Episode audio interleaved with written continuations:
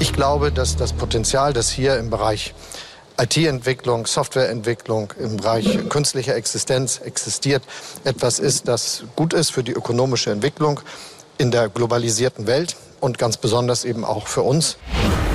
Giulia Crivelli, buongiorno, buongiorno. Questi che era Scholz? Era la voce di Scholz perché diciamo che tutti i, molti leader europei hanno sì. ripreso un po' questi viaggi che eh, nel momento in cui comunque i problemi interni non mancano mm-hmm. eh, danno di che parlare e commentare viaggi programmati da tempo come questo di Scholz che si trova in India.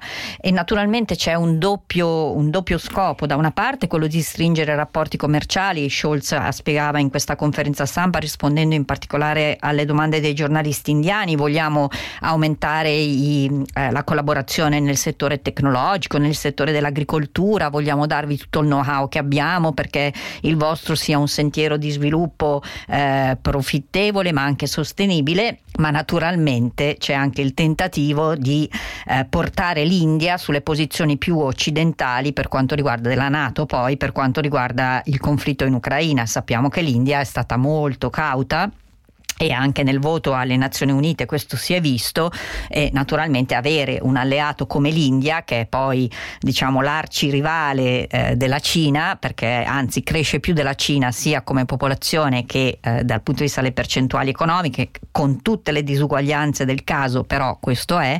E quindi è una, una missione eh, con, con, tanti obiettivi che Scholz ha cercato di spiegare con un po' di diplomazia ma insomma lo, si capisce bene che è un viaggio molto importante importante.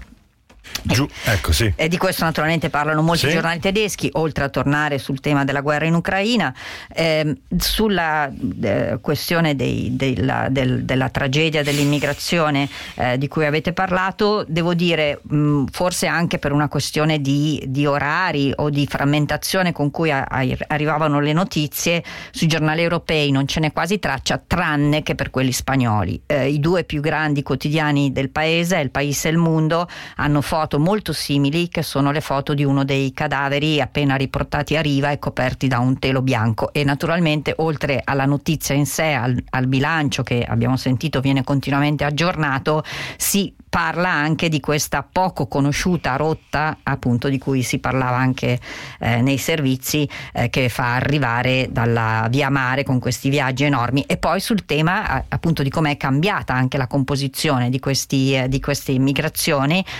se volete i tedeschi erano stati avevano un po' anticipato questo tema eh, ne abbiamo parlato settimana scorsa dicendo che sare- dobbiamo aspettarci queste ondate migratorie da Afghanistan ma anche Turchia, Siria e, e, e, naturalmente altri paesi come il Pakistan o, o l'Iran che hanno crisi, eh, crisi molto complesse da parecchio tempo.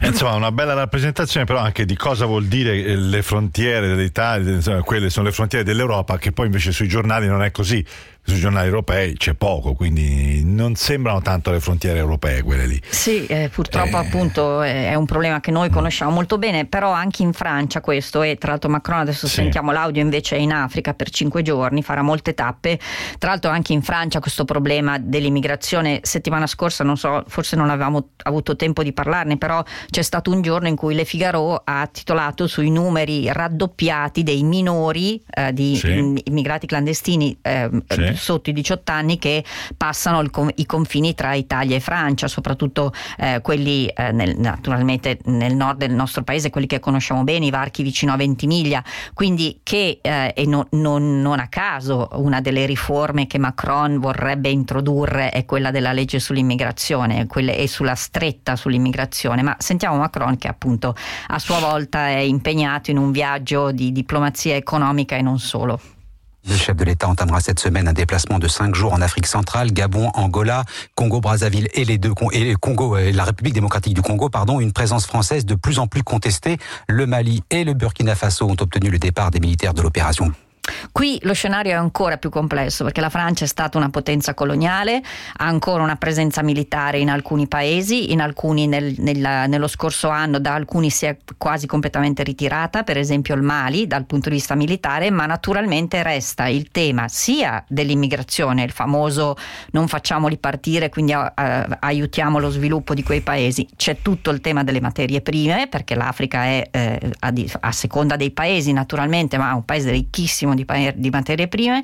Si è appena votato in Nigeria, anche se non si sa ancora quale sarà l'esito, e la Nigeria è un grandissimo produttore di petrolio.